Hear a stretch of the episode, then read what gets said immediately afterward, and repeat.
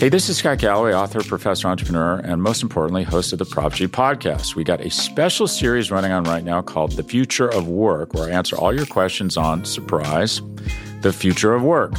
Questions including, what are we missing when we work remotely? Or how do we handle work-life balance when a major opportunity comes knocking? From the provocative to the technical, we're offering insights you won't want to miss. So tune in to The Future of Work, a Prof G Pod special sponsored by Canva. You can find it on the Prof G Pod wherever you get your podcasts.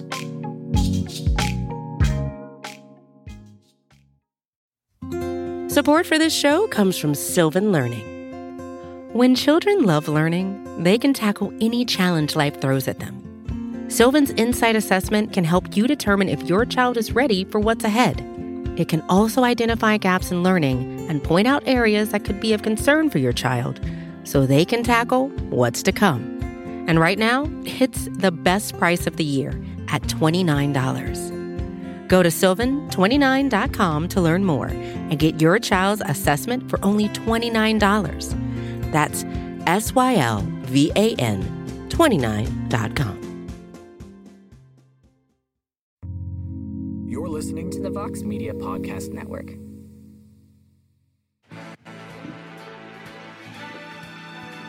Live from MMA Fighting Studios, this is Between the Links.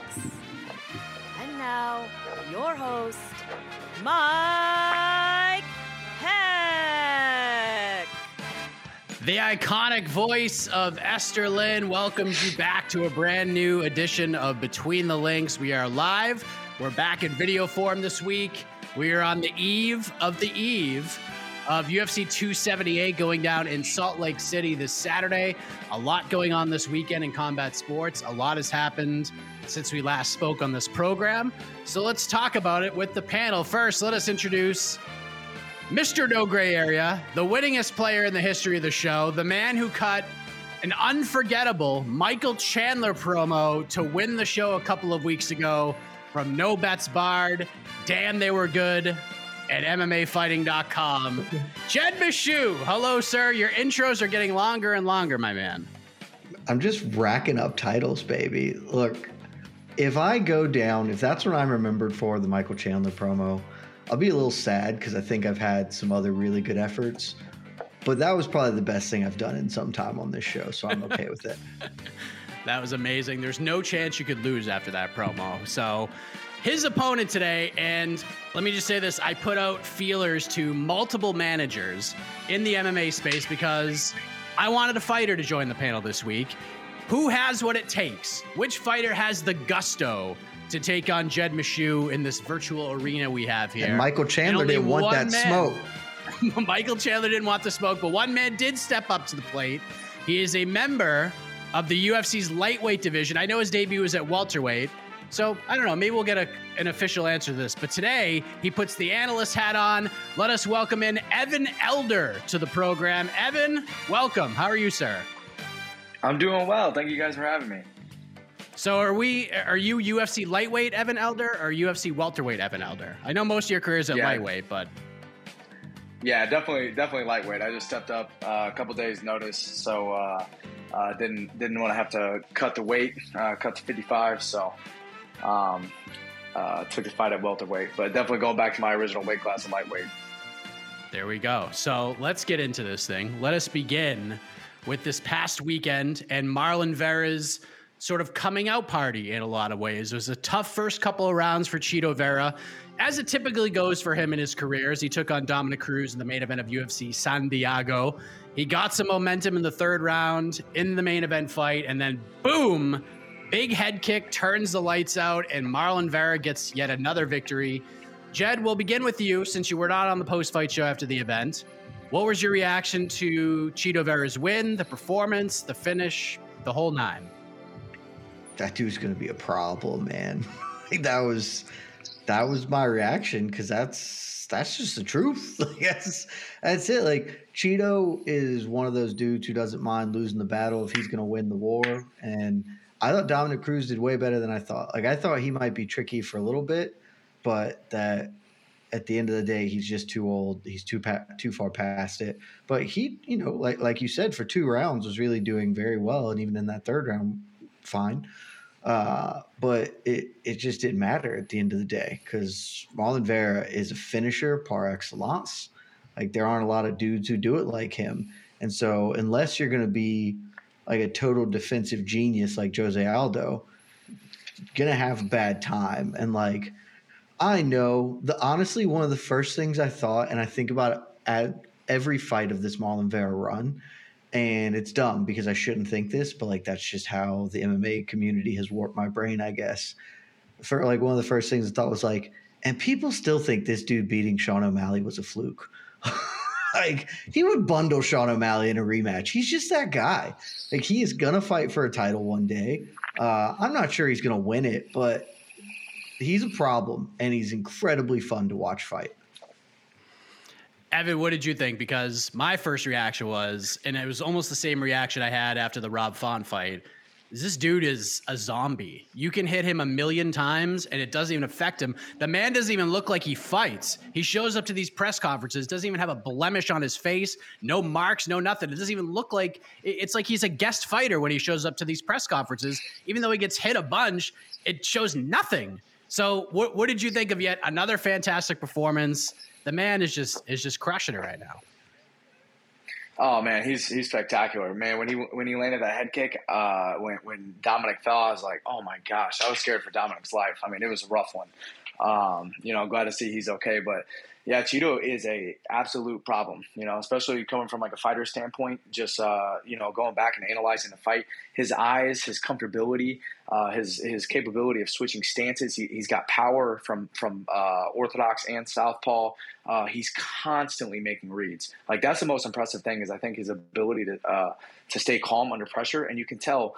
He's always setting stuff up, you know. So going in, I think in the third round, he really started seeing how much Dom was leading one way or the other when he was exiting, and he threw a 1-3 into a rear leg roundhouse, almost caught him in the third round with it, and then he switched it up and did it to the other side. He dropped him with a jab in the fourth round, and now we had him really worried about that left hand, and he started slipping outside that lead hand a lot, and it caused him to lean straight into that high kick. Man, it was nice, but yeah, Cheeto is he's an absolute monster, and you know, I think he's definitely going to be fighting for the title soon.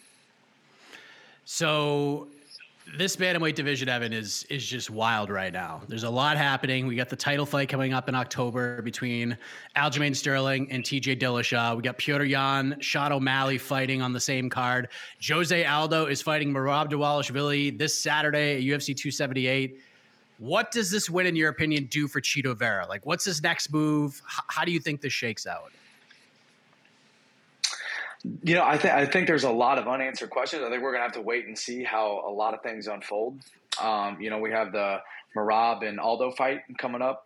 You know, we're obviously going to have to see what happens there because Merab's not going to fight Aljamain. So, you know, if he does win, I think it probably puts him a little bit closer, you know, just out of technicality, just because he's not going to, you know, he's not going to be fighting Aldo or Aljo. So, but, you know, if Aldo wins, I think he's more I think he deserves a shot more. And then, like you were saying, Petr Yan and Sean O'Malley, you know, we'll have to see how that unfolds. I think Petr Yan should take that. But who knows, man? I mean, that's Sean O'Malley I think a lot of people discredit him because he's got such a big kind of like a hype train because of all the craziness behind him. You know, he's super, super flashy.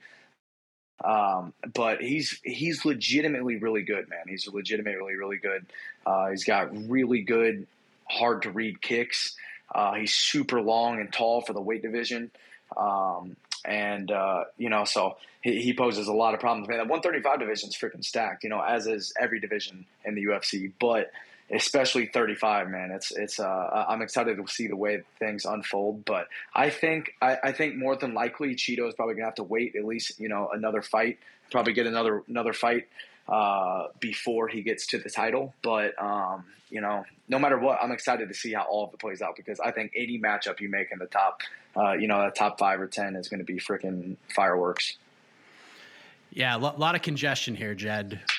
What's next for Marlon Vera? Is this a wait and see? Is there somebody that stands out right now? The Sean O'Malley fight is one of those sort of back pocket fights. They can go to that well whenever they need to. If they need it for like a number one contender fight, they can just go to it. If they just need to fill a big spot on a card, they can go back to that pretty much anytime they want because the story's there and people will watch that fight. So if you got the mighty pencil right now, what are we doing with Marlon Vera? Or is this, like Evan said, a sort of wait and see thing? You're going to have to wait a little bit. It's really unfortunate is a short answer here because Cheeto wants to stay active, which is great for us, the fans. We get to watch him. Problem is, like, this run he has right now could have gotten him a title shot at different points in time.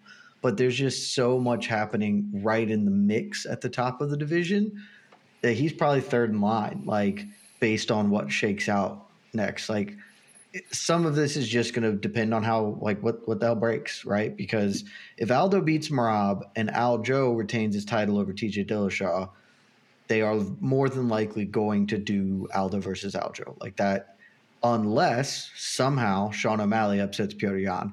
That's the number one. If Petr Yan loses to Sean O'Malley is getting a title fight. It does not matter what the hell else is going on. That is almost a certainty. I don't think that's likely to happen.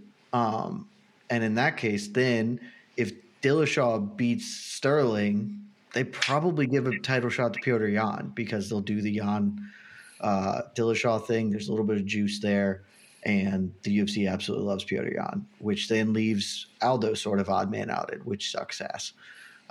So it all is going to break, but the end result is Marlon Vera is not going to get a fight, like not going to get a title fight, and unfortunately, I kind of think that any of the people he would fight next to get one are likely to beat him, even though they'll be really fun fights.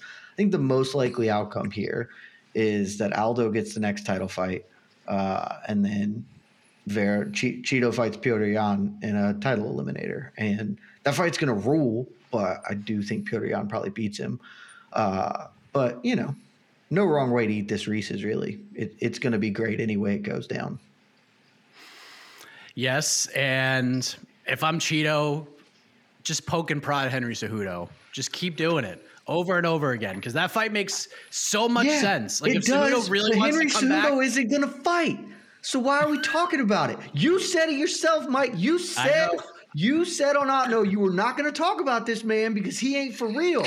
He is all gas, just all smoke. He don't want actual smoke, so don't talk about him because he ain't coming. And he damn sure isn't coming to fight Cheeto Vera.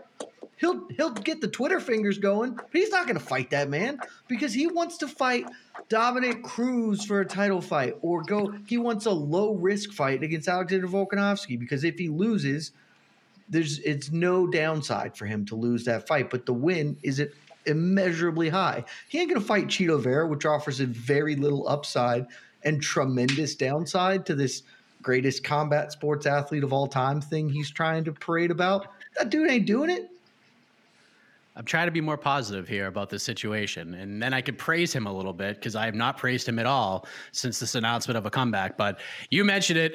Last thing on this, Jed. What about Dominic Cruz? Because, like we've talked about, he looked good in this one. He had success early on. Obviously, a tough way to go out. Tough video for him to have to go back and watch. But he hung with Cheeto for over 3 rounds, was winning the fight heading into the 4th on all 3 scorecards. I saw a lot of Cruz slander, a lot of Cruz negativity after this fight. People were calling for him to retire, which to me seems super egregious. But his road to getting back to a title fight is much further of a journey now, and that's probably putting it lightly. Now what do we do with the former bantamweight champion? I'm not certain his road back to a title fight is further away just because he's Dominic Cruz. And I want to be extremely clear. I am a huge Dominic Cruz hater. I was slandering that man all leading up to this fight, and I'll continue to do so forever because that's just how I feel. That being said, he is undeniably a darling of the UFC. He is one of the bigger names in the division historically. Maybe the greatest bantamweight of all time. And so there are options for him. And I think if he gets 1 or 2 wins, he is for sure going to call for a title fight because that's just what Dominic Cruz does. And It's possible for him to do so. I think there are two possible answers here. I think the one that makes the most sense to me, and I don't think that there's a booking here yet, but Frankie Edgar wants to fight at Madison Square Garden and be done with his career. That is the fight that makes the most sense to me. You do it. It's two legends. Frankie even still has a ranking according to the UFC, so like that won't hurt Dom's aspirations in that regard. You just book that. The other possible here is if TJ Dillashaw loses to Aljamain Sterling, go ahead and run that one right on back. And then you've got like those are back pocket fights for him, and I think it makes the most sense for where he's at right now. Unless the UFC is just shot of him and are going to feed him to like Ricky Simone or something who will just beat the shit out of him. Evan, what say you? If you have the matchmaking pencil here, Dominic Cruz versus blank, fill in the blank. Man, I think the Frankie Edgar fight, just like Jed was just saying, is almost a no-brainer right now. I feel a little bit different about – I do think that takes him a little bit further away from the title, this last loss. And, with him being 37, I believe, he's got to be approaching the end of his career. Not just because of his age, but, his years in the game. Dude's a true legend and is a pioneer. And, man, he did – with all that being said, man, I thought he looked great in that fight. I was very impressed. And he was he was definitely up the first two rounds for sure. And he was doing great. Even when he was getting rocked, he was staying right there in the fight. He wasn't shying away from nothing. And then just, got caught bad. I don't think he just got caught. I'm not saying Cheeto got lucky by any means. I think he very strategically set that up. But, I think the Dillashaw fight is definitely sellable. So if Dillashaw loses, which is there's a good possibility. I think that's an easy matchup, and that would actually really put him right back in the running for title contention. Those two options are probably the only two that I think are going to be, or the best two anyways, because I do think, unfortunately, a lot of other matchups in the top 5, top 10 are going to be rough for Dom. With all that being said, he impressed the shit out of me on, whenever he just fought Cheeto. So, we'll see. I would love the Frankie Edgar fight. That's a fight I need to see before either or both men retire. I just don't know if it's going to be too soon after getting brutally knocked out. I mean, it's still 3 months away, but still, that was a very bad knockout. So it'll be interesting to see what happens. And listen, Cody Garbrandt's fighting Ronnie Yaya October 1st. Garbrandt comes back and gets a win. Maybe we run that one back too. I mean, he does have some options, but Jed. But what if Ronnie Yaya knocks out Cody Garbrandt? Like, you're coming on the post-fight show because I would love. Oh, to hear your reaction God, to that'll be the best. It'll be the funniest thing that's ever happened to the sport if Ronnie Yaya knocks out Cody Garbrandt. Well, then there you go. Then Ronnie Yaya could fight Dominic Cruz, and who would want to watch that? Do you remember when Cody Garbrandt was going to fight Davison Figueiredo? Jesus, that was going to be the most fun I've ever had watching a fist fight. Just get launched to the moon. That would have been hilarious. Well, listen, UFC San Diego was a lot of fun. The Battle of the Yasmins was tremendous. Nate Landwehr, David Onama, absolutely insane. We saw some good finishes, good card.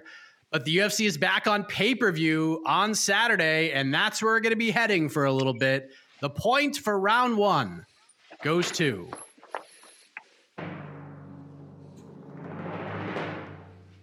goes to the fighter. Evan Elder on the board. It's 1-0.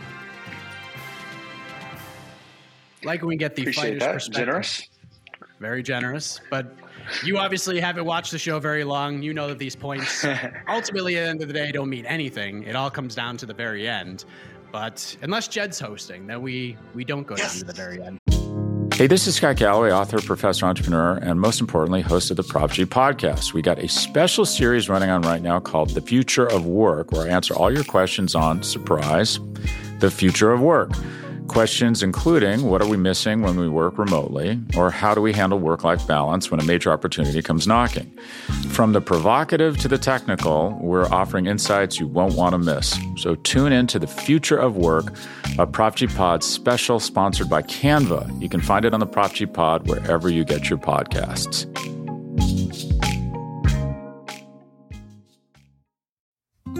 Support for this show comes from Sylvan Learning. As a parent, you want your child to have every opportunity, but giving them the tools they need to tackle every challenge, that takes a team. Now more than ever, educational support tailored exactly to what your child needs can make all the difference. That's why parents have trusted Sylvan Learning for 45 years as the ultimate teammate in their child's educational journey, instilling in them a love for learning and a passion for reaching the next level. And Sylvan's Insight Assessment can identify gaps in learning and areas that could be of concern for your child. It's a 360-degree view into your child's learning that you can't find anywhere else, and helps ensure that your child didn't miss something in school that might put them at a disadvantage in the future. And right now, it's the best price of the year at $29. Go to sylvan29.com to learn more and get your child's assessment for only $29. That's SYLVAN29.com. That's right. But let's go to UFC 278, Salt Lake City, Utah. This Saturday, welterweight title on the line. Kamaru Usman defends against Leon Edwards. It's been actually really interesting seeing and hearing the views on this fight, Evan, because I host a morning show on the MMA Fighting Twitter Spaces, and a lot of people who have called in this week feel that not only does Leon Edwards have a chance to win this fight, but he has a very good chance to win this fight, which is kind of shocking to me. And we'll talk about some of the intangibles as to why in a moment, but I guess right off the bat, how much of a chance are you giving Leon Edwards in this fight, and why? I mean, I'm definitely not counting him out. His last fight with Law, man, he looked phenomenal. I really wish, I'm sorry, not his last fight, he fought Nate last, but recent fight, he looked phenomenal, man. And I really wish that didn't end so unfortunately with the eye poke. And it was bad. I mean, it was a bad eye poke, and Bilal was a freaking warrior, man. He would have fought. He would have. That dude still wanted to fight with no eye, I'm sure. But that would have really tested or gave me a little more insight on how well he's going to do to start, to defend the takedowns of Usman, because I think that's ultimately what Usman's going to avert to early on, just in my opinion, because I think that Leon has an advantage in the speed department and in the length. So I think that right off the bat, he might be able to pose a little bit of a problem with Kamaru striking. So I think Kamaru is going to try to close the distance, clinch with him. He's got to watch for those elbows, those short, tight elbows that Leon's so good at timing and hitting off the breaks. But if he can grapple him up for a round or two, I think Kamaru is the much mentally stronger, more consistent fighter as the fight will go on. And I think that as the longer the fight goes, the more it plays into Usman's favor. So, I mean, I think, Usman, in my opinion, he's a pound for pound number one for a reason, man. I think the biggest thing that separates him more than anybody, the reason that man is who he is his mind. His, obviously he's got all the technical skills, but that dude's mind is different. What's amazing is that it's so easy to have an off night in the sport. You come out, you're whether the nerves get to you, the emotions are high. You had a bad weight cut. You had just life going on throughout fight camp, got in the way, whatever it may be. It's very easy to have an off night. And I'm sure that Kamaru Usman has had an off night in the cage, but that man his mind is so strong. He's so different that he is yet to really show it, And I think that is really going to be the biggest factor in this fight. If Leon doesn't just clip him and take him out early, which is still, definitely a possibility because especially with the high kicks, if he can come out, I think if Leon comes out just hot and just tries putting him away, he has a chance of catching him. But I think if it goes long at all, I think Kamaru is going to pull away. Jed, for longtime viewers of this program and many of the other great programs on the MMA Fighting Network, you have proudly, and I mean proudly, driven the nobody cares about Leon Edwards monster truck. And you've done this for as long as I have worked with you. They don't. And for spot a while, the lie, Mike. Spot the lie. For a while, you felt like Usman would go on and win this fight, and Edwards' title hopes would be in the rearview mirror. However, I did listen to No Bets Barred. At least it was a long show, so I haven't listened to all of it, but I did listen to you guys discuss the main event. And you, like a lot of others that I've spoken with this week, feel that Leon has a pretty good chance to win this fight here. Why do you feel that way? I don't think he has a pretty good chance to win this fight. I think he has a chance to win this fight. A lot of that is me fading Kamaru because I've been kind of ready to do that for a while now because it's mostly the intangible stuffs, right? So Kamaru's 35 or 36, not sure which, but he's certainly getting older, especially the lighter the weight class, the less you can age gracefully historically. His knees are bad, and he's been pretty open about that. And his performances have been worse in all of his recent fights. Colby Covington came out like a house on fire, but I think everyone just sort of forgets the back half of that fight where Kamaru kind of got beat up by Colby Covington as the fight went down the stretch there. Like, just because he was so dominant early over Covington. Gilbert Burns obviously dropped him at least once, maybe a couple of times.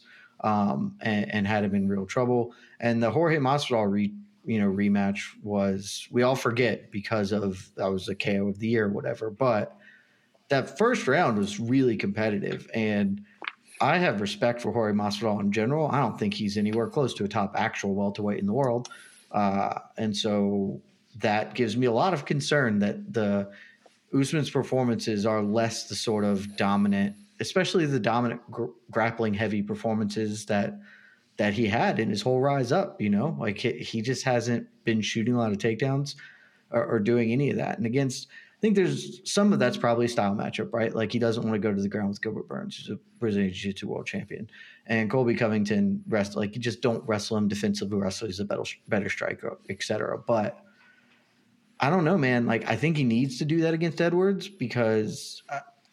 I think Kamaru Usman can win anywhere this fight goes, I guess is my take on it, because he is the more powerful striker. I think Leon Edwards is a technically superior striker to Kamaru, but he also has some huge defensive liabilities at points in time. And the big issue for Edwards is Edwards can't really hurt people.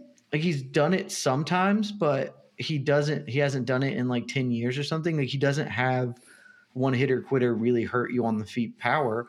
And so I don't think he can come out and just try and blow the doors off Usman because that's not his game. He just wants to kind of out kickbox you. But again, he has defensive liabilities. He has lapses. That's why everyone talks about the Nate Diaz, almost put him away in the last minute. And that is absolutely true because Leon just sort of, I don't know, had a brain fart or whatever and got clocked. Nate was clocking him a lot in the middle section of that fight. He was getting outshot a ton, but he was having moments where he was landing big shots in the third, fourth round as well, because sometimes Leon just loses the plot a little bit in the exchanges. If he does it against Kamaru Usman, he's going to get obliterated.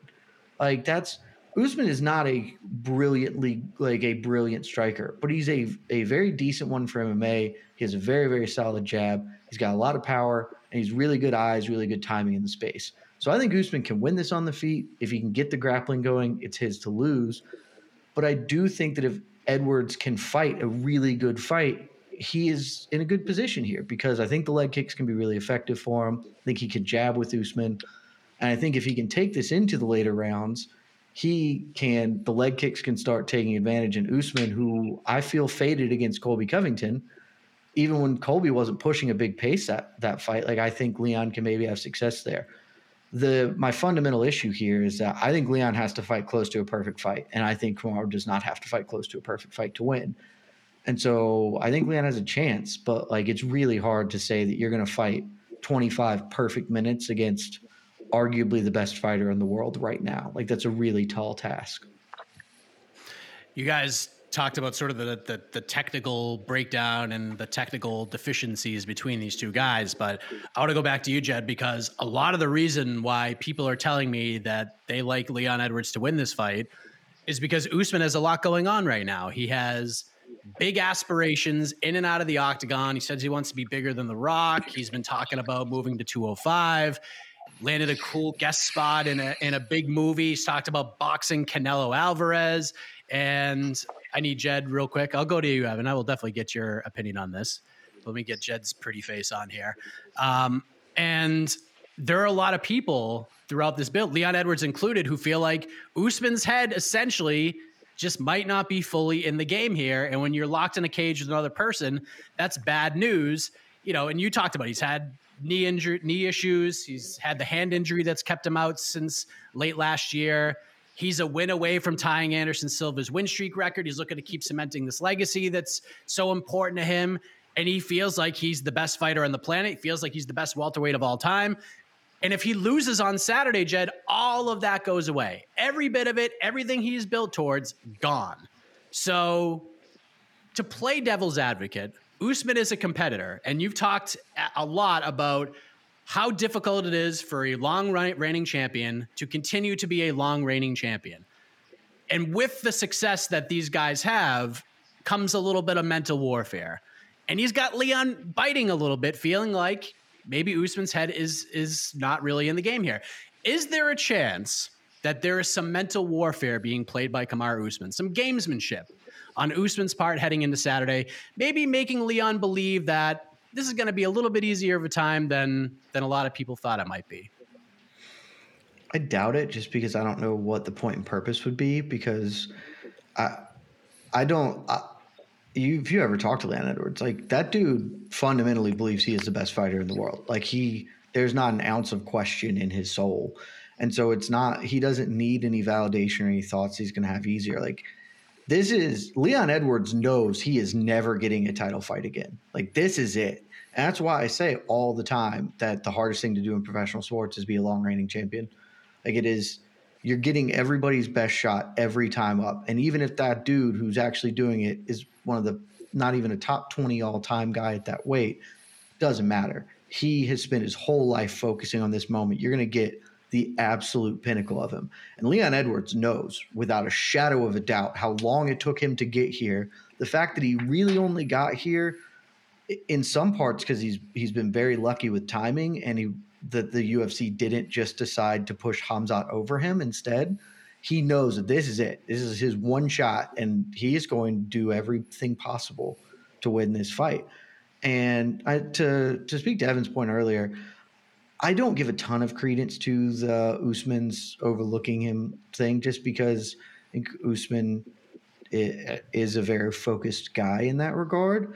And I think that he recognizes that this is probably the win that seals everything for him in a lot of respects, because if he gets this win, he probably doesn't have to fight Khamzat, and which would be very helpful for him because I think Khamzat beats him. But I kind of just don't think – I think this is just Kamaru saying what's in his heart, which is, yeah, man, like, I'm going to – this is it. I'm going to focus. I'm going to fight this guy. But I have these other aspirations because I think I'm great, and we'll see if he gets to do any of them. But yeah, I don't think it's gamesmanship. I think it's just him speaking his truth. What do you think, Evan? Like, how have you gauged Usman's approach from a fighter's perspective, and sort of to Jed's point, who has more pressure on them? Is it Usman trying to continue to cement this legacy, or is it a guy like Leon Edwards who, like Jed said, this is probably it. Like, you've worked all this time to get to a title fight. They finally went with you. If you don't get it done here, you may not get another shot. Yeah, honestly, to that point, I think the more of the pressure would probably just from this fight alone. You know, I think the pressure would probably be more on Usman, just because I feel like, you know, he's a pound for pound, you know, number one fighter in the world. He's trying to cement this legacy, and I feel like he has more to lose. You know, but exactly like Jed was saying, this is probably Leon's only shot. And so, you know, this is it. And for that reason, I think more of the pressure probably is on Leon. But with that being said as well, you know, Leon truly believes that he's the best fighter, best welterweight in the world, you know. So who knows how he's carrying that mentally, because – If he really truly believes that, maybe he's not putting as much pressure on himself as we may think. You know, saying that this is his only shot. Maybe he doesn't care if he loses. He's willing to work his way back. You know, like even if it takes forever. Even though I feel like that's very unlikely. And you know, I think there's a lot of pressure for both guys. But I don't necessarily. I do think that all the stuff that Usman has going on, man, life gets in the way a lot. You know, it's when you're training. I mean, it's always a full-time job. You know, training 2-3 times a day, cutting weight. I mean, it's a lifestyle. So if you have a lot of other stuff going on, pulling you other directions, man, it's difficult, you know, because it's a lot of stuff that people don't realize. You know, you're not just going to the gym, you know, like, I gotta get my hour workout in, you know, twice a day. Like, that's 2 hours out of the day, right?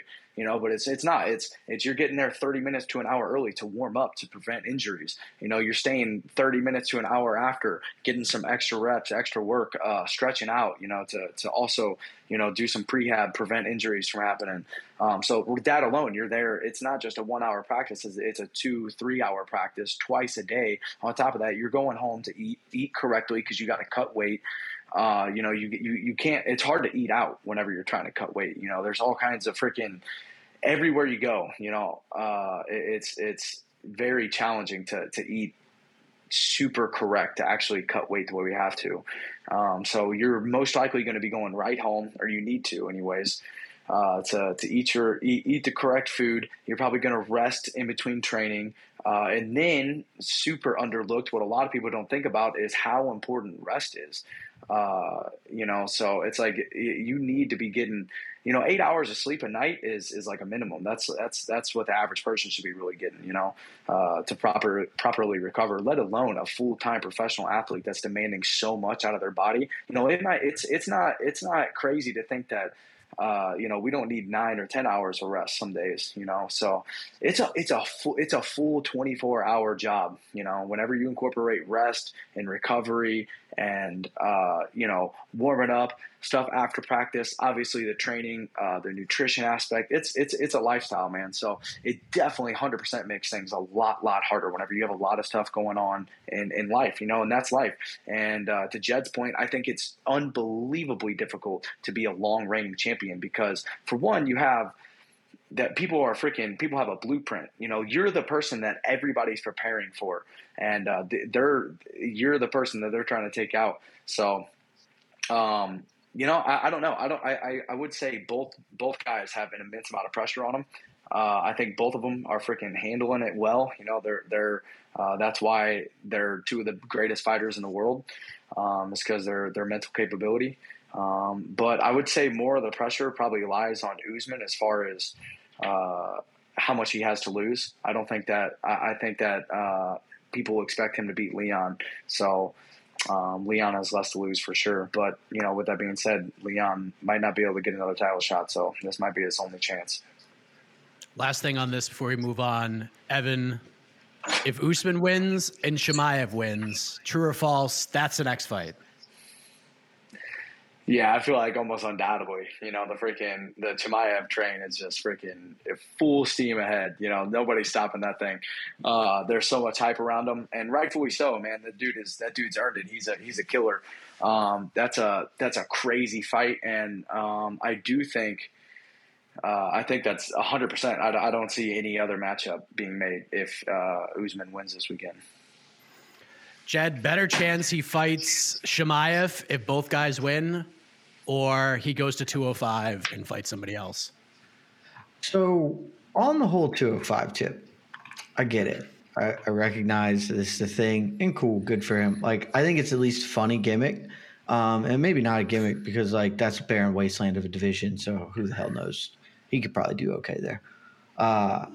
I think we're really just overlooking the middleweight's really like truly an option for him, because I know he doesn't want to fight Israel Adesanya, but Israel Adesanya has a fight against dudes beating him twice. That's coming up, and I'm just gonna go ahead and say it: if Alex Pereira obliterates it, like just knocks Izzy's head off, Izzy doesn't get a middleweight title fight again. Like, I'm sorry, you just don't, because I know that kickboxing and MMA are not the same sports, but at that point. one guy has clearly won the rivalry.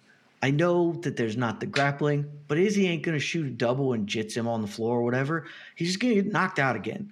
So at that point, Izzy then, what's he left to do but say, I guess maybe I'll actually make my move to 205, which then opens the door for our guy Kamaru to come up to middleweight and face Alex Pereira.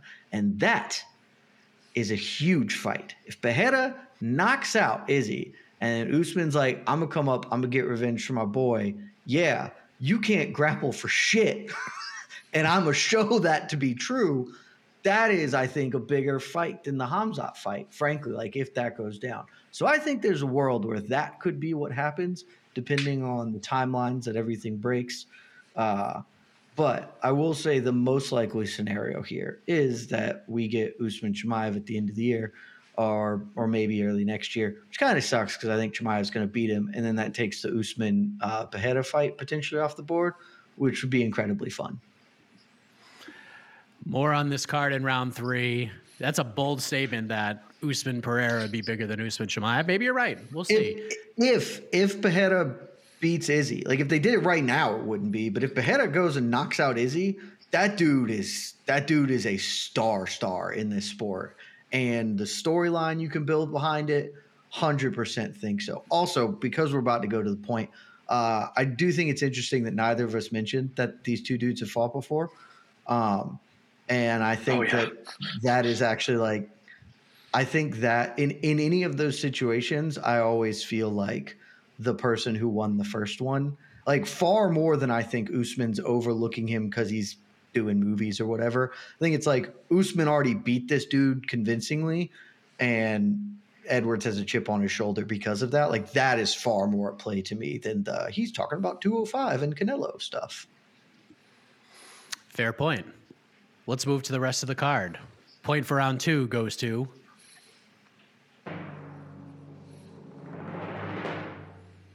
Got to go with Jed here. It's 1-1. Compelling insight on this main event. So, Jed, let's talk about the co-main event because there is an awful lot going on here. It's becoming the most anticipated fight on the card. The always interesting... Paulo Costa looking for his first win in 3 years, taking on Luke Rockhold, who returns for the first time in 3 years and looking for his first win in 5 years. Both guys making a lot of headlines for stuff outside of this fight. Paulo Costa, social media game is just incredible. Leaves his manager to be repped by his girlfriend. There's questions on whether or not he could even make 186, although he's very confident he will tomorrow morning. And... he confirmed yesterday at the media day, last fight on his deal. And now we have Luke Rockhold, who has been very vocal, chastising the UFC, chastising media members, chastising the UFC's business practices. He had a crazy interview with Helwani. His media day was the most talked about by far. How much more interesting has this fight become due to the build to it, especially this week? Is way more interesting now than I thought I would think it was on like Sunday. First, let me start here. You talk about both these dudes are looking for a win. Both of them are looking for an ounce of body fat because this is an all body beautiful matchup right here because Paulo Costa is shredded. If you have not seen his social media posts, if he can't make 186, there's no way, like he's either going to or can't because he has nothing to lose here for that. And same for Rockhold. They are both just absolutely shredded. So I just wanted to start there because respect for what they've accomplished in the gyms beforehand. Second, this fight has gotten oddly more compelling outside of the stuff that they're talking about, which is, I mean, that was always at least interesting because Paulo Costa is kind of a head case and Luke Rockhold is – head case might not be the right word. He's something. He's something. And so they're like that always made this a little bit interesting. I also found it interesting. I wrote about it for the site this morning. Both Michael Bisping and Anthony Smith, two gentlemen who don't particularly care for Luke Rockhold, though I know Bisping and Rockhold have kind of squashed their beef now. Anthony Smith still hates the dude. Both of them think he's going to beat Costa. which is flies in the face to me of logic, reason, and history. But I can see the argument because, like I said it on No Bets Barred, great podcast, go check it out earlier this week. And I've said it for years, and I will continue to say it because I genuinely believe it to be true. Luke Rockhold is the most predatory offensive grappler I have ever seen in this sport. That includes Khabib Nurmagomedov. That includes, I mean, John Jones back in the day when he would take people down and elbow them in the face. If you watch Luke Rockhold fight, every single second that he is on top of a human being, it is dire straits for the guy on bottom. Like, it is an Animal Planet pride of lions attacking a gazelle. Like, it is – watch him beat Chris Weidman to death. It was horrifying to watch that. Weidman was winning the fight through a stupid spin kick, got taken down, and the fight was basically over from that moment on. And Chris Weidman can grapple. He is a good grappler, and it does not matter. That dude – is a whole other world of offensive grappling if he's got top position. And he just – he tried to do it to Jan Blachowicz, but he's not a takedown guy. And so if he finds his way on top of Paulo Costa, he is going to kill Paulo Costa. Like, I have zero doubts. If you told me coming into this fight, Luke Rockhold will end up on top at one point, I'm like, cool, he wins the fight, guaranteed. But I don't know that he can do it. And another thing that I don't know he can do is see left hooks, because every time someone throws one at him, it knocks him out. And Paulo Costa is pretty good at punching people really hard. So I think that Paulo Costa is going to win this fight. The matchup is very compelling, and the fact that they are both talking so much, not even about each other really, but sort of at each other, like offshooting of each other, while Luke is really focused on his UFC thing, and who the hell knows what Paulo Costa is focused on. It has become an oddly more compelling than just about any other fight on the card. And so I'm here for it. Like, a fight that I thought I was not going to be that excited about, I am far more interested in come Saturday. Evan, how is your intrigue built for this fight in particular on Saturday? Yeah, I feel the same way. I feel like it's definitely very intriguing now. It's much more so than I originally anticipated. I actually really like both fighters, so I was already excited for the fight. But you know, as far as how it's going to play out, I think there's a lot of different variables. I think that Paulo Costa is either going to come out really hot because, you know, he's probably very frustrated and feels like he's got something to prove after getting freaking dominated.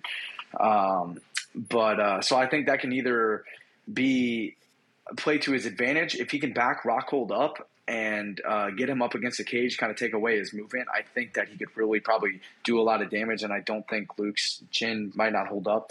But with that being said, if he comes out too hot and is just walking into stuff and is, you know, being mindless whenever he's, you know, kind of being a little too reckless with his aggression, which is a, you know, definitely a possibility because, like Jed was saying, you know, he's definitely a little bit of a head case. And I don't like that, you know, he's had so many excuses for the reasons that he's lost. Man, that's one of my favorite things about fighting, man, is just like, dude, there's no excuses, you know, no matter what it was. If you got in the cage ready to fight, I mean, it's extreme ownership. Everything 100% is on you. You know, that's the way it is. And so I don't like that. I don't like all the excuses. And I think that actually shows a little bit of a flaw or a weakness in his mindset, which I believe is the most important thing when it comes to fighting. You know, on the flip side of that, I do think Luke Rockhold is probably the more technical fighter. Like I was saying, I worry about the pressure and, you know, Paulo Costa being able to break him a little bit. But I think if Luke Rockhold could stay on the outside, attack calf kicks, not get backed up, make sure to be moving angles, not taking more than one or two steps straight back. He has to, as soon as he takes one or two steps straight back, he has to change an angle and get the hell away from the cage. Because I think if he can get, if Paulo Costa gets him up against the cage and starts unleashing, I think there's a really good chance that Costa puts him away. But man, the fight has definitely got way more interest interesting here lately. So I'm super excited to see the way it plays out. And honestly, I could really see it going either way. Because like I said, I think Luke Rockhold is definitely the more technical fighter. And as Jed was saying, if he gets it to the ground, that dude is an absolute savage. Like, it is unbelievable. You know, the level of MMA grappling, not just jiu-jitsu or, you know, any other type of just, you know, combat grappling, but MMA grappling is very different. Whenever you can be on top of somebody and just beat them up, things change a lot, you know? So I think if he gets it to the ground, I think it's going to be Luke Rockhold easy. But getting it there might be a problem. And, I think Paulo Costa has got to come out and put pressure on him, but got to be very smart. He can't just be walking forward and walking in the shots. He's got to be cutting off the cage and trying to find a way to get Luke to the cage. Who needs this one more, Evan? Obviously, it's important for both guys. All you fighters say that every fight is a must-win. That's the mentality you guys have. But who needs to win more? You have Paulo Costa, who hasn't won a fight in a long time, still hasn't really gotten over the loss to Adesanya. He's betting on himself, last fight on his deal. Or Luke Rockhold, coming back after 3 years, who, by the way, if you look at this middleweight division right now, if Israel Adesanya beats Alex Pereira at UFC 281 and Luke Rockhold goes out there and finishes Paulo Costa, there is a real world that we live in that Luke Rockhold could find himself in a title fight sometime next year. So who needs this one? Most likely scenario, not even a real world. Like, that's the most likely outcome. 100%. That's crazy. If both of those two things happen, Luke Rockhold is getting a title fight. Yes. So who needs this one more? Yeah.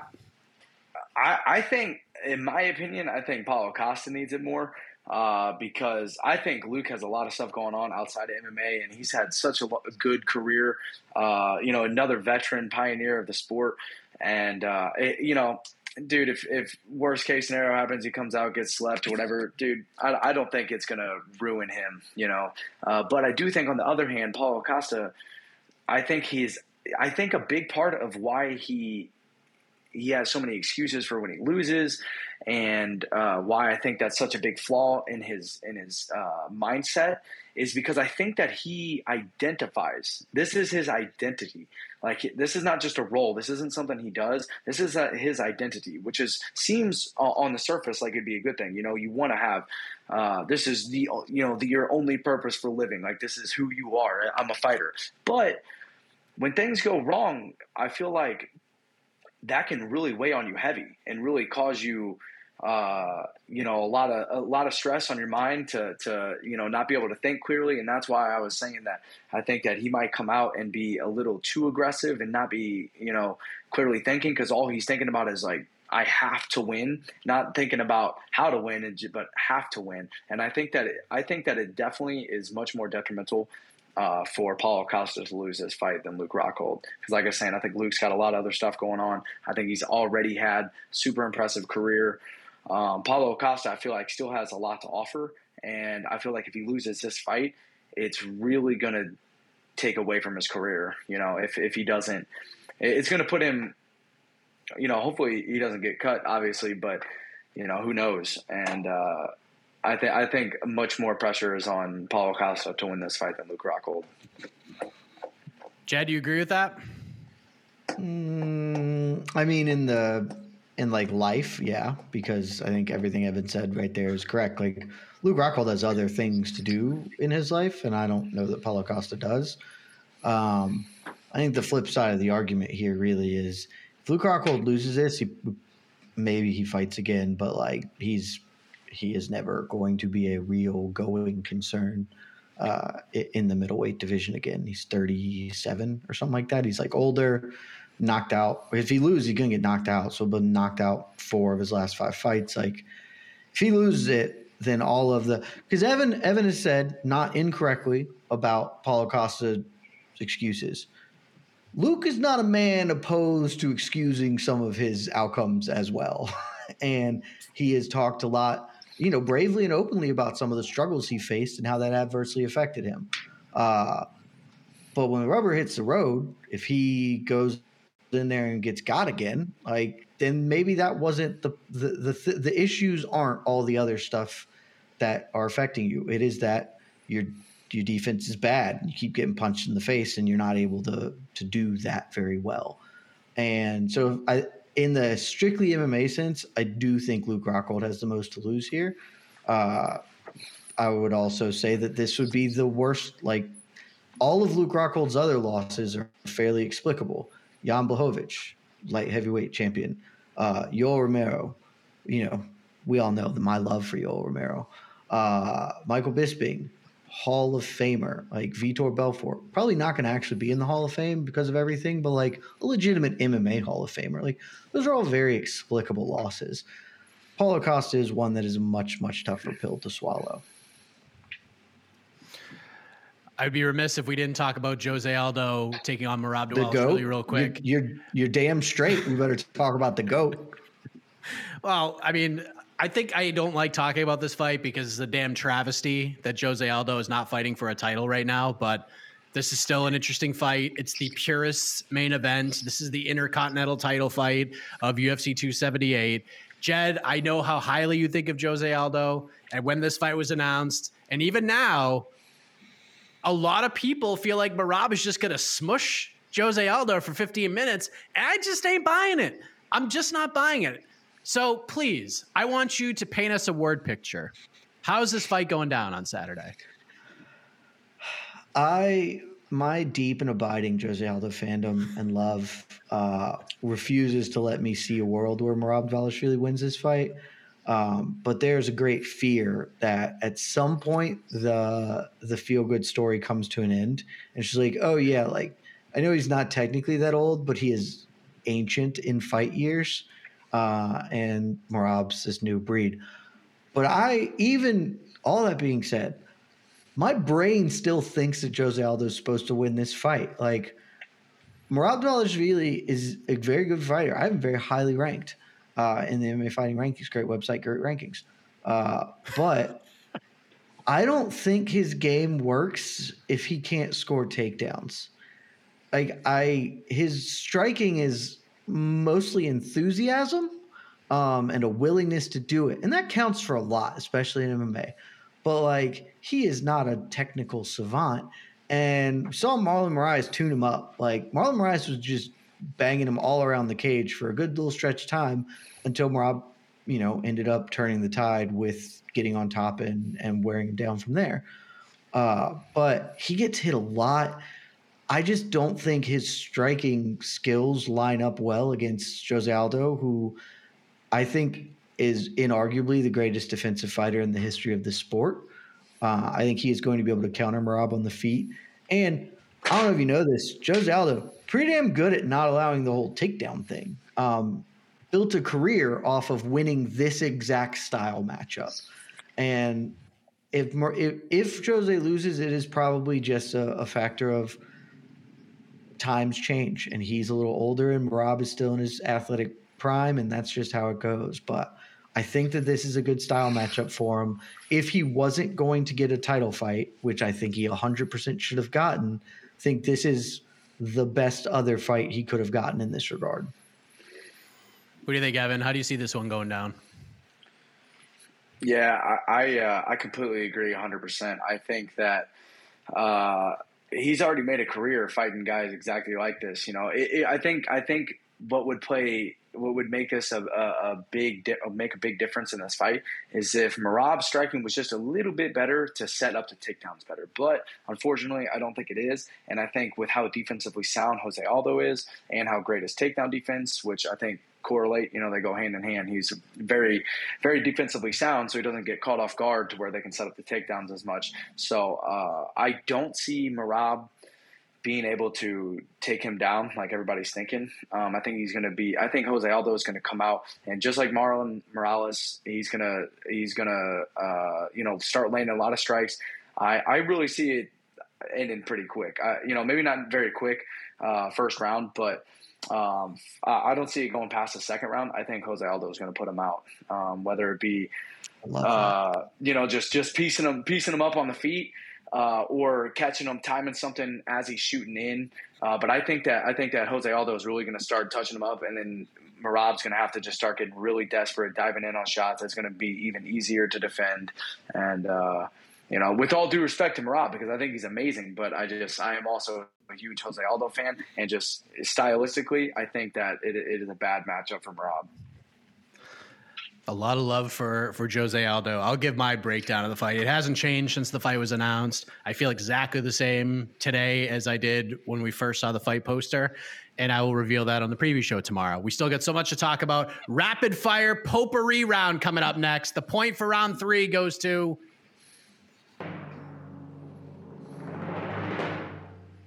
two straight for Jed Mishu. It's 2-1. Good round.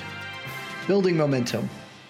Yes, but we all know it's about to happen here, so we'll just have some fun. All right, this is a rapid-fire round. We're going to touch on a couple of these for as long as time permits, some other news and notes in the sport of MMA.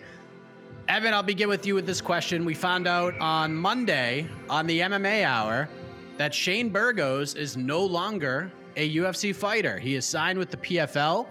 Your reaction to Shane Burgos turning the page and going after that Millie? Man, I can't believe it. Hurricane Shane, man. I love that dude. I think he's one of the most exciting fighters. That dude's got the heart of a warrior. You will never see him in a boring fight.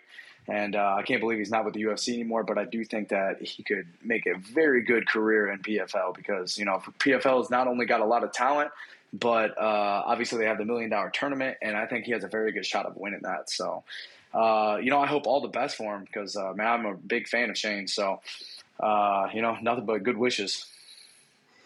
Jed, same question, and I want to add a little caveat to this because it is very rare that Dana White goes on in a public forum and says that the promotion made a mistake because he has said on multiple occasions. I'm not sure he's ever done it before.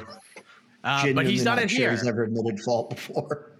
Were you surprised by the decision, and are you surprised about Dana's reaction to Burgos moving on?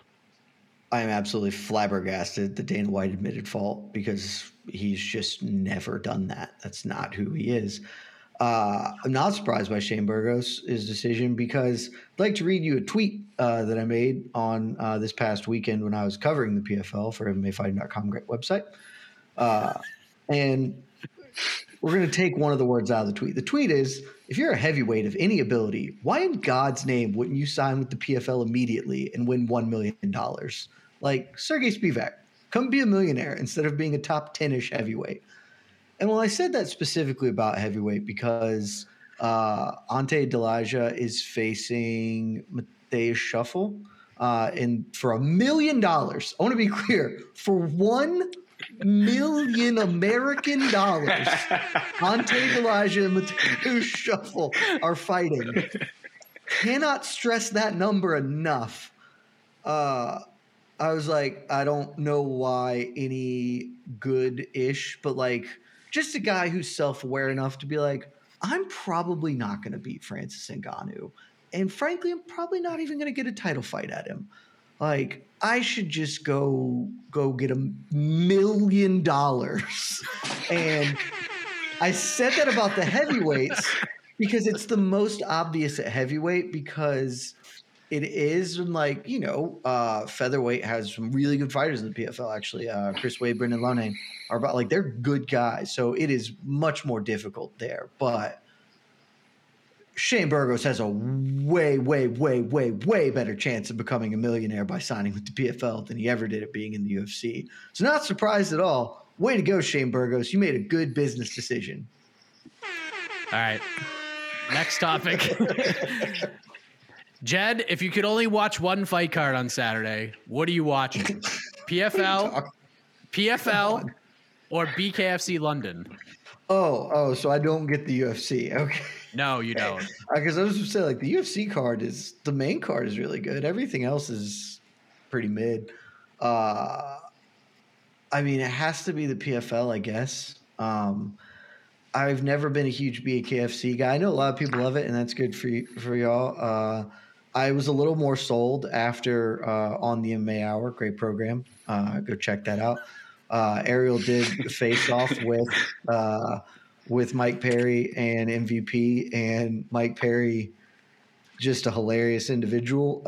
either the funniest intentional person ever or the just incredibly funny unintentional person. I can't tell if he's in on the joke or not, but man, some of the things he says are spectacular.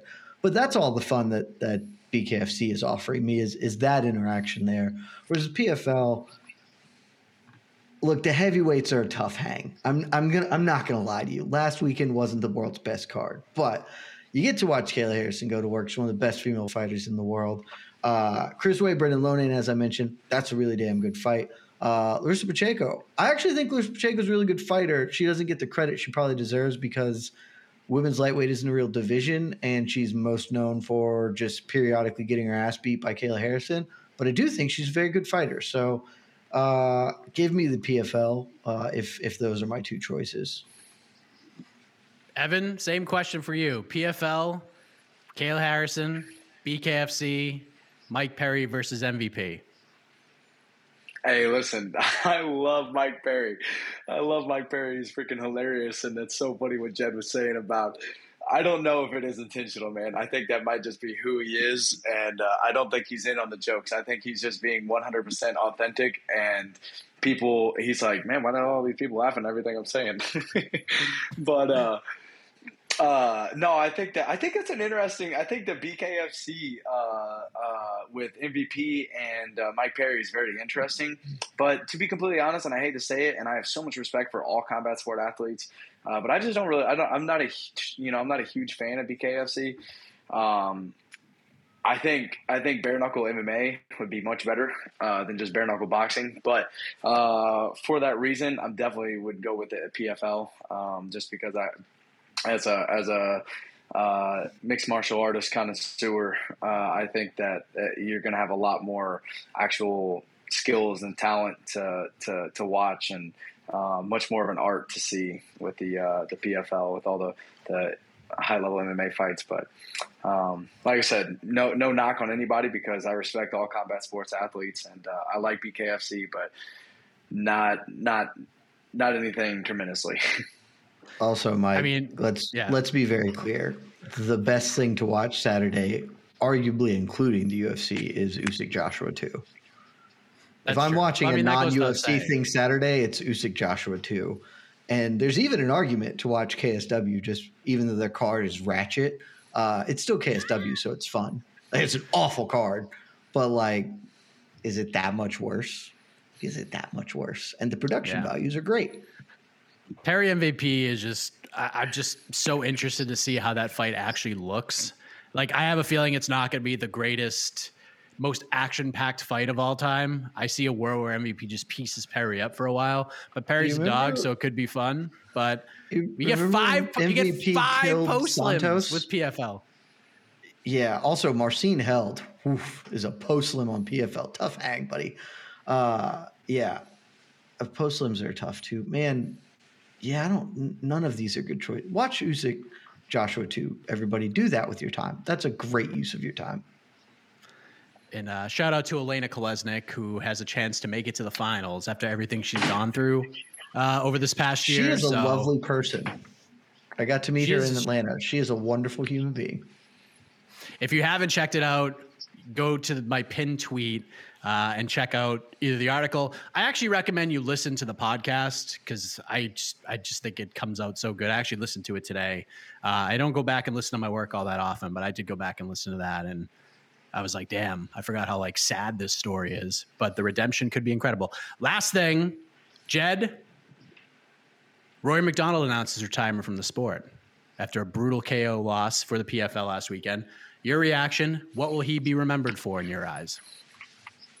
It's good. It's a good retirement. It feels like it's going to stick when you hear him talk about it. He sounded a lot like Donald Cerrone when Cerrone retired, saying, I knew I wanted to retire for a while, but I wanted to make absolutely certain that it was time, that I was ready to go, that the game ain't in me no more. And that's what Rory sounded like.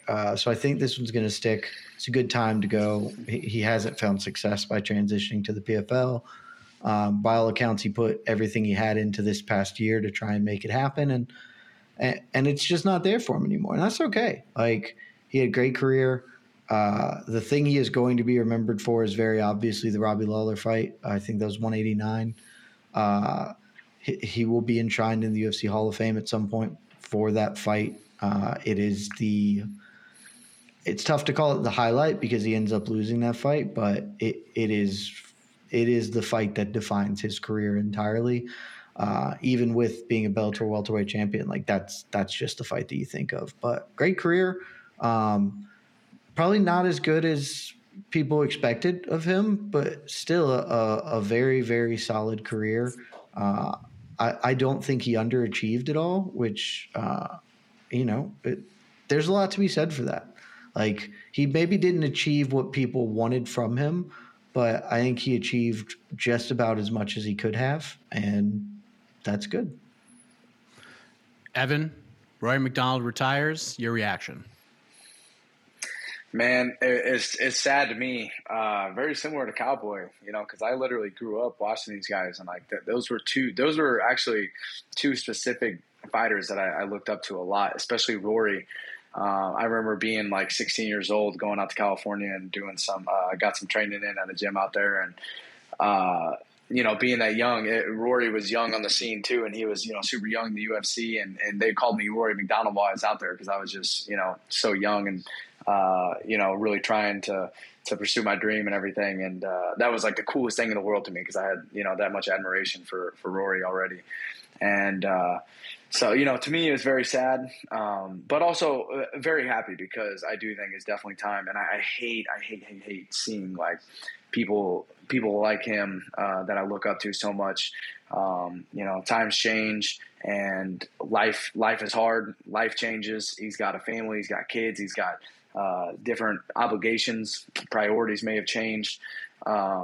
Fighting gets, fighting's tough, man. So, and just like I was saying earlier, it's 100% a full-time job. So if you're not giving 24 hours of your day to it, it's hard to, stay at the top. And, I hate to see people's legacy, start getting tainted, because, we remember what we see last a lot of times. So, I'm glad to see him hang it up, and I hope the next chapter of his life is great, because he's freaking definitely deserved it. And I'm very thankful, and I hope he's happy with the work that he's turned in, because man, he is he's a legend in my eyes. He's accomplished so much, and nothing but respect and admiration for the guy. And I hope his retirement treats him well. Well said. With that said, it's time to give away the final point of regulation. Point for round four goes to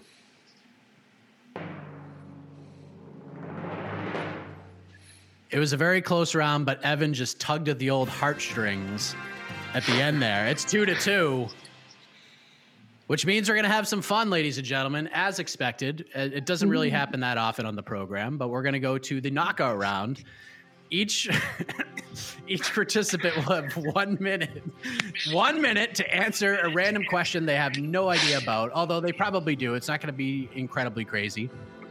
Once that is over, there will be a poll on the MMA Fighting YouTube channel, which you are watching right now, and you can cast your vote for who you think won this week's edition of Between the Links. Jed, you are the winner of the most previous show that there is an actual competition. You know how this works. Do you want to go first, or do you want to Price is Right style and pass it on over to Evan? I'm trying to think what question you would have here, because that defines how I want to play the game. For the sake of it, and because, Evan's first time, want to be generous, I'll go first. I'll let him see how it's done. All right. Here we go. I've honestly no idea what you're about to ask either, so... Well, maybe I'm brain farting, because nothing's jumping out at me. It's nothing crazy. But we're going to talk UFC 278 one last time, Jed Mishu, one last time. What we're going to do is we're going to take the three main fights we already talked about, and the heavyweight fight between Alexander Romanov and Marcin Tybura off the board altogether. What fight, fighter, or storyline stands out the most outside of the big four? What the heck? I know it's a little bit. Why are you taking my guy King Kong? because I knew you were going to go with that, and I'm not going to allow that to happen. You're as high on Romanov as I am, so it's not like I'm hearing anything new. So 1 minute on the clock, low-key banger, low-key storyline for UFC 278 outside of the four big fights. Go. This is tough because let's be really honest. This is a three-fight card, and I have a special place in my soul for heavyweights. And Alexander Romanov is probably going to challenge for a belt one day. So those are the four. If I have to pick another one, low-key banger is tough. I will go ahead and say, though, just for the sake of it, and because this has become a bit of a meme on No Bets Barred, great podcast, Amir Albazi, Francisco Figueiredo. One, you love it when you've got the sibling of a UFC champion because they mostly aren't good. They're not like bad, but they mostly aren't good. Like one sibling gets all the talent. Antonina Shevchenko and Valentina Shevchenko comes to mind. He's going against Amir Albazi, who might be really damn good and is absolutely super exciting. And most importantly, ladies and gentlemen, flyweight unders, they never lose. So go ahead and bet that under 2.5 because I sure have, because they always cash, baby. Let's go. There you go, Jed, trying to make some money for the people who are going to be casting votes. So not a bad game plan. Let's go to Evan. UFC 278. We're taking the four big fights with all the high stakes off the table. We have there's lots of opportunity here to emerge as maybe another star, who knows, but we got some interesting matchups here. Outside of the four major fights, what's the low-key banger fighter storyline that you have your eye on as a fan? 1 minute on the clock, go. Man, I feel so bad. I'm drawing such a blank, but I'm going to have to go with my boy, Anz Lusa. I can't remember the name of the guy he's fighting. AJ Fletcher.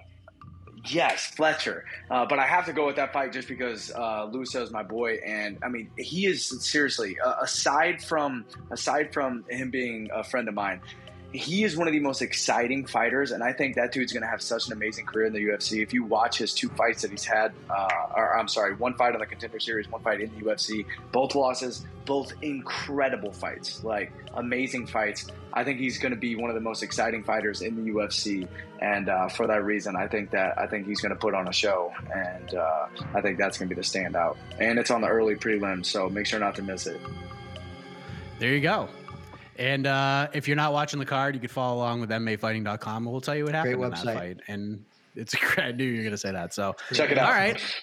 Yeah, check it out. Great website. Tremendous website, as Jed likes to say. So I'm going to waste a few moments here while you all cast your votes for Jed, for Evan. I know the last couple of shows where we've gone to the peeps, draw was even an option. So perhaps that is an option once again. So a little programming note. No draw option today. There will be a winner. There will be a winner. Winners and losers. Oh, yeah, no draw. It's a pay-per-view week. Yeah. It's a pay-per-view week. You can't mess around with draws here. We still can't have a draw if we both just get 50% of the vote. That is very true. So but still, then I'm no mathematologist, but that makes sense. If that happens, Casey will make the final decision. So there will be a winner, baby. There will be a winner. Tomorrow morning, 9:30 a.m. Eastern, heck of a morning on the MMA Fighting Twitter Spaces. We're going to start a little bit early because we have the official weigh-in show, which is going to kick off a little before 11 a.m. Eastern to get you ready for UFC 278. We'll see if there's a drama on the scale. Me and Casey and Jose and... If you want to join, hop on in, but you have the day off. So. I do not. I just know AK's not working, so I didn't know who's going to be doing that with you. Well, you don't want to jump in and watch the heavyweights weigh in? No, Romanov's going to be like 225. And he's probably going to wait till the last minute because heavyweights like to do that for some reason. Best. It's very true. A preview show, 3 p.m. Eastern. Myself, Jose Youngs, Casey will join us as well. We'll take questions. We'll have the People's Pre-Fight Show, 5:15 Eastern on Saturday. Myself, Jed Mishu, will be back with Casey answering your questions until the first punches are thrown. Jose is in Salt Lake City, so we'll have your post-fight coverage, press conference, post-fight show, and then 11 a.m. on Sunday morning, Jed and I are back for a live edition of On to the Next One. matchmaking. We're going to have some fun. AK will not be here for that because he is in Scotland, I believe. He's living the high life. So I think we've wasted enough time here. Let's bring in the man with the baddest stash in MMA media, E. Casey Leiden. Mr. 3024. There he is. Mr. 3024, E. Casey Leiden. Do we have a decision here? Have the peeps come through? I'm trying to stretch this out. I'm trying to stretch this out because this is super close. This is super close. Oh. Wow. All right. It's Wait, let me get to our YouTube channel so I can vote. Hey, no peeking, no peeking. no cheating. You're like the corner guy that gets behind buffer. So when they read the announcements, like, because he already knows the decision, you're that guy. Both guys had to dig real deep here to find the storyline, so let's see. Give the old Jeopardy music countdown. Give a little bit longer. Yes. All right. We have a winner. Your winner with 54% of the votes is... Ooh. That is close.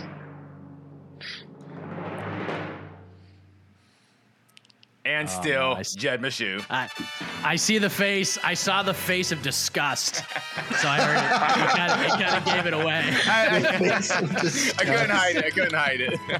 It's like he walked out of his front door and like a skunk sprayed in his driveway. That was the look that you had on your face. I can't believe I had to say this out loud. Yeah, it's just... So Jed gets it done. I'm sorry to disappoint. Let's be clear. I won because of the PFL $1 million thing. Like, that's where all my votes came from. I'm 100% certain. Yeah, dude, that was hilarious. Yeah, that was the winner. All right, Jed, your 30-second victory lap, my man.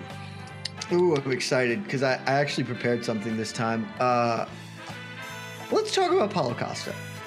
He might not be very good, and I say this and I think he's going to beat Luke Rockhold, but I want us to just contextualize what his career has been. His wins are, let's remember, Gareth McClellan, Oluwale Bangbose, Johnny Hendricks, Uriah Hall, and then a robbery over Yoel Romero. That is not a great resume if we're being honest. And he lost to Izzy and he lost to Marvin Vettori, the two best guys he's fought that aren't Yoel Romero. There's a real chance that he is not very good, and Luke Rockhold, at least at one point in time, was very good, and I am getting very, very close to just thinking Rockhold's going to beat him as this fight gets closer. So tune in Saturday, and we will find out who does win. Evan, we appreciate you jumping on. EdCap put out the feelers, and you jumped in, and we appreciate that very much. Your thoughts on the voting and your time here in the virtual arena? Hey, I appreciate you guys having me on. I had a really good time, and I hope we can do it again. Shout out to Ed for hitting me up. But I think the voting was good, man. Jed's a winner for a reason. He's very well thought out, obviously very educated and well-spoken on the topic. So congratulations to Jed, and hopefully we can run it back. Guy. I know this is un-BTL like, but maybe we're changing our ways. This guy's way too polite and nice to be a fighter. Get out of here. That's not I'm sorry. All right. My bad. Evan, let me be your mouthpiece. Yeah, if Evan and Joe Selecki played each other in this game, it would be the kindest show. Can you do that? Make that happen. Maybe. Make that happen. I mean, they're in the same division. It's tough. I would love to try it, but we'll see what happens. We'll have to check in with the man, the myth, the legend, Ed Cap, to see if we can make that work. But you can hit the exit music, Casey, because we are done. We went a little overtime today, but we had a million things to talk about. Of course, we got UFC 278 coming up on Saturday, and it should be fun. And we'll have a lot to discuss coming out of that event, and hopefully you will join us for all of that content. So thank you very much for watching. For Jed, for Evan, I am Mike Heck. Big shout out to E. Casey Leiden on the ones and twos. The iconic voice of Esther Lynn takes you home. We'll see you back here once again, Between the Links, next week. Good night, everybody. This has been Between the Links. Thank you for watching. Evan Elder, you are the people's champ. Jed Mishu, you suck. You suck, Jed.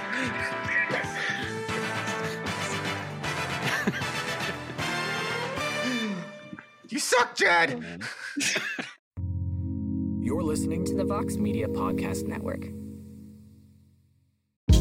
Hey, this is Scott Galloway, author, professor, entrepreneur, and most importantly, host of the Prof G Podcast. We got a special series running on right now called The Future of Work, where I answer all your questions on, surprise, the future of work. Questions including, what are we missing when we work remotely? Or how do we handle work-life balance when a major opportunity comes knocking? From the provocative to the technical, we're offering insights you won't want to miss. So tune in to The Future of Work, a Prof G Pod special sponsored by Canva. You can find it on the Prof G Pod wherever you get your podcasts.